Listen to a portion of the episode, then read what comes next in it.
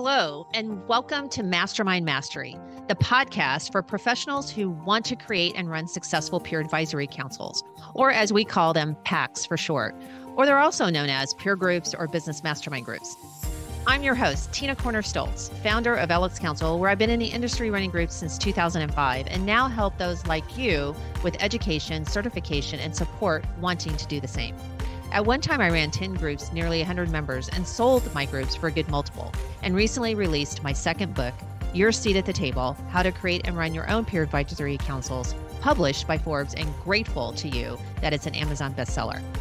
I invite you to join each week where we share strategies and techniques to successfully launch and become a master of running your PACs.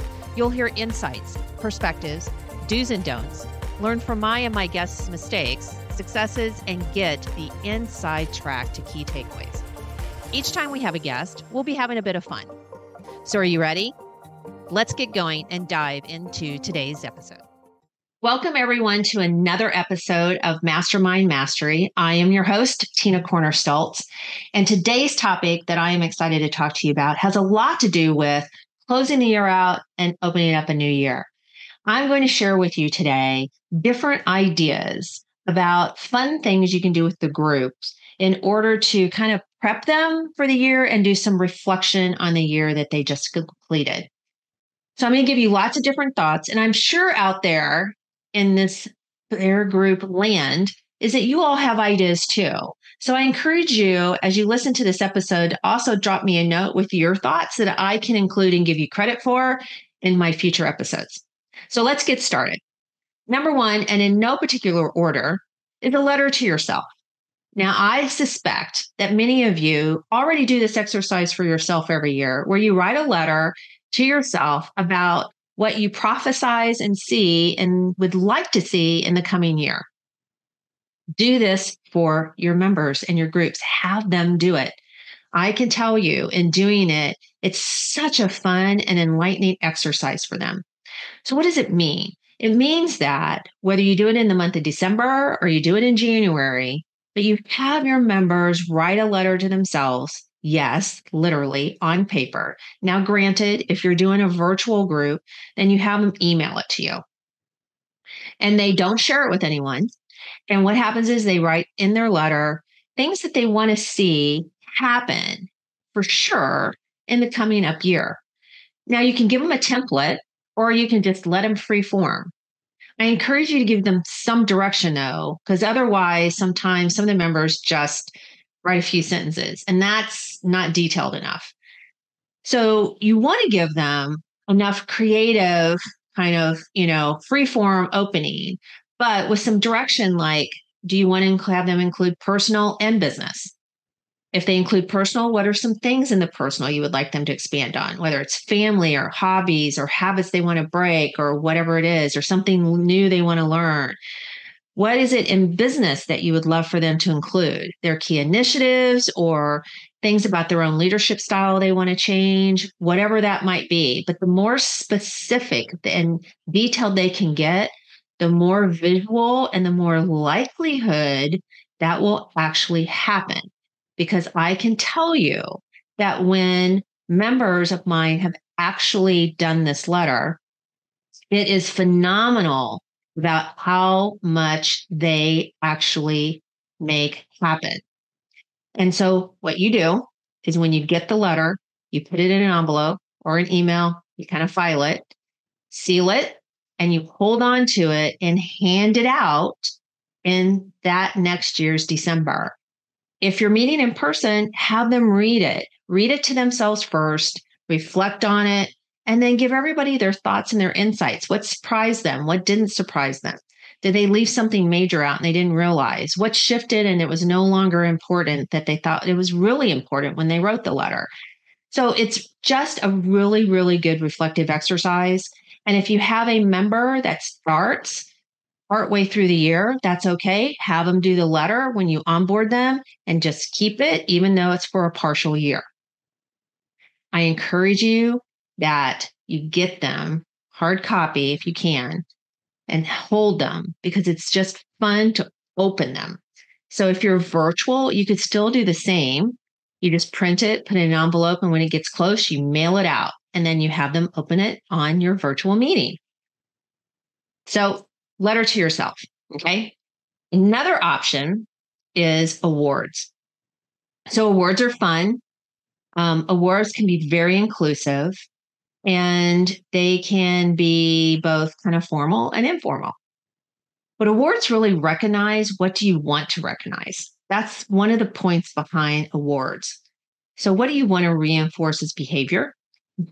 Okay. And you can have awards voted on secretly by the other members, like an MVP award. So most valuable member, the one who's consistently attending, offering wonderful insights to the group, supportive, helpful, is really like your ideal member, right? That you wish you had 1,000 of. You can have also an award for the member that made the most progress for the year, or gave the most insights, or maybe it could be the one who actually, really struggled and overcame some major milestone. So kind of like the most impressive award. You can also have fun awards. So fun awards might be the one that made everybody laugh. It could be the one who has the funniest laugh. But you could go through each one of your members and give kind of a certificate or award out of something personal and what they bring to the group. And that's kind of a very special recognition that you can give each and every single one of your members by doing something like that. So awards is an example of something fun to do as well as your year closes out. Now, a couple of weeks ago, November 28th, I released an episode on doing a strat plan for your group. So I'm not going to go into that in detail, because you can go back to that episode and listen to the importance of doing that. What I am going to reiterate here is the importance of sharing your strat plan, certain parts of it. You're not going to share all of it, but certain parts of it with your actual members of the group. So sharing things like what you see and working towards, about if you're filling a slot that you have open, a seat at the table, what are you looking at doing that? When are you looking at doing that? It could be, are you looking for some more diversity in the group? It could be that you have now planned the socials on a retreat or, content for different months of the year. So sharing that strat plan is a very good vision of pulling in, like if you were a company with your employees, instead, you're pulling in your members to the group where they really feel like it's their group, their personal group, and you're executing on that. So another idea is along kind of these lines is celebrating. So I know many people do like socials, they do holidays, they do a dinner, a get together, a cocktail hour, or a fun activity. And those are all wonderful to do. But along those lines, you can also celebrate like tenure. So you can celebrate members and how long they've been with you. You can make that evident, like on their tent cards, if you do tent cards in your meeting in person. You might celebrate milestones that some of them have made, key successes, by giving them not only just the recognition, but maybe it's some personal touch relative to that you celebrate with them through the year, but you're having recognition in regards to a year's worth of work in your group. And you're rewarding for members. You might give kind of recognition or award about somebody who's referred you the most. So there's all kinds of fun things there you can do. I just want you to get thinking on that. And one of the last things I want to share is if you've done any tracking through the year, this is a fun thing to also share. So what do I mean by tracking? So if you do the exercise of, for example, when you start the meeting, what's your mindset? And if you ask anything about rank of anything, whether it's rank personal, business, or health, then you can take that by member and put it in a graph and show them.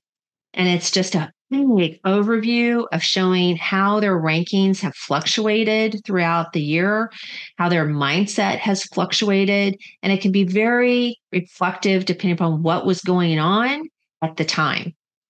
And in fact, I have someone I know that puts together one of those word diagrams, and it has in it all the words that the members articulated throughout the year about their mindset. And that's so fascinating. So that's just, again, something fun. But it is very effective about a review of the year at a 30,000 foot level. And it helps the members kind of take a step back and go, wow, I really have accomplished these things. And I'm looking forward to the new year, because it helps validate the time they have spent with you has been well spent. So again, I am sure many of you have all kinds of other great things that you do along these lines, and I would love to hear them so we can share it with the audience. More importantly, I want you to walk away with ideas on what you can do, because I encourage you to do something like this as you start the new year with your group. And in a future episode, I'm going to talk a little bit more about not only an audit and kind of how is it that you can do an audit with your members. And that's going to be a future episode coming up in about a month or so. So until then, it's great to spend time with you. I appreciate the time you spend with me, and look forward to the next episode, and we'll talk to you next Tuesday. Hey, moderators of groups. Thank you so much for listening to today's podcast. To get access to today's show notes and exclusive content and resources, visit tinacornerstoltz.com/podcast or lxcouncil.com, where you can also become part of an exclusive online community, attend our academy, or get free resources, templates, checklists, and more. And you can even contact me there as well. So if this episode resonated with you and you know someone who can also benefit from listening, please share with them by taking a screenshot and even posting on your social media. I also love reviews and appreciate hearing from each of you, those actually doing this wonderful work. Please tune in next week for another episode of Mastermind Mastery. And I'll close by sharing something my mentor did after every learning moment. He shared a shiny pebble from his pocket with anyone he passed knowledge to and asked them to forward that pebble knowledge on. So now, I encourage you to go pass on a pebble, the takeaways you learned today, to either your existing groups or fellow peers. Now, go make it a great one.